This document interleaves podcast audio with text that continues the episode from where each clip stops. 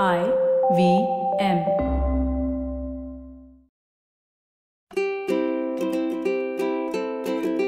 Hello and welcome to the Habit Coach Podcast, the bite sized podcast filled with quick and easy, actionable habits. Remember, great habits create that awesome life. I am Ashdin Doctor, your habit coach. And today's fun fact of the day has to do with shellfish. Did you know that lobsters taste with their legs and chew their food with their stomachs? You see, the hair on the lobster's feet and legs is chemosensory, which means that they respond to different chemical changes around. Basically, the same way that we taste or smell. And then they have a set of teeth behind their eyes in their stomach.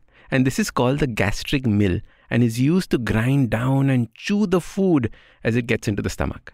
Now, today's podcast has nothing to do with lobsters or tasty feet or chewy tummies. We're going to be talking about a word that sounds very similar to shellfish. We're going to talk about the word selfish, being selfish. Now, I've already done a podcast on why we must all be selfish years ago.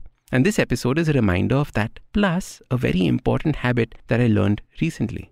When I heard about the concept that I'm about to share with you, I was reminded of a story my grandmother used to tell me. So apparently, my great grandfather, her dad, came from a very wealthy family, multiple horse drawn carriages, etc. And he was a famous builder in Bombay. In fact, there are buildings still standing called Doctor House that were built by him. However, he was a very selfless person. He was famous for loaning money to his friends. Most never paid him back. Now, my grandmother used to tell me that at one point their financial situation was so bad that they only had bread and water to eat. She and all the kids were put to work to earn money, and yet he would be loaning out money. This obviously bankrupted the entire family, and he passed away with no money. My grandmother was so scared by the story that she must have repeated this to me about a thousand times. The point I want to drive home is that there is nothing wrong with sharing what you have, but only share and give when you have a surplus. When you have more than you need, when you have more than enough. Otherwise, you are doing an injustice to yourself. We must all help each other. However, only when we have first been selfish enough to take care of ourselves. While my great grandfather's example was about money, the principle applies to all aspects of our life our energy, our time, our emotions, our contacts, etc. I want you to reach a stage where you are content with what you have, where you feel you have enough, where all your needs are taken care of, and only then should you give. Now, many of us are guilty of giving our time away, we have no time for our own work and life. And yet, when someone asks us to meet them, we agree. As your habit coach, I want you to realize that money is not the only resource that you have to be bankrupt in. You can have a bankruptcy in energy and time too.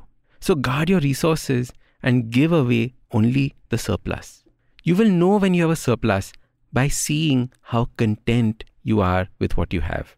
If you're constantly feeling the need for more, you do not have a surplus. And this is when you should be selfish. This means that you can get a surplus by getting more of the resource or then by needing less of the resource.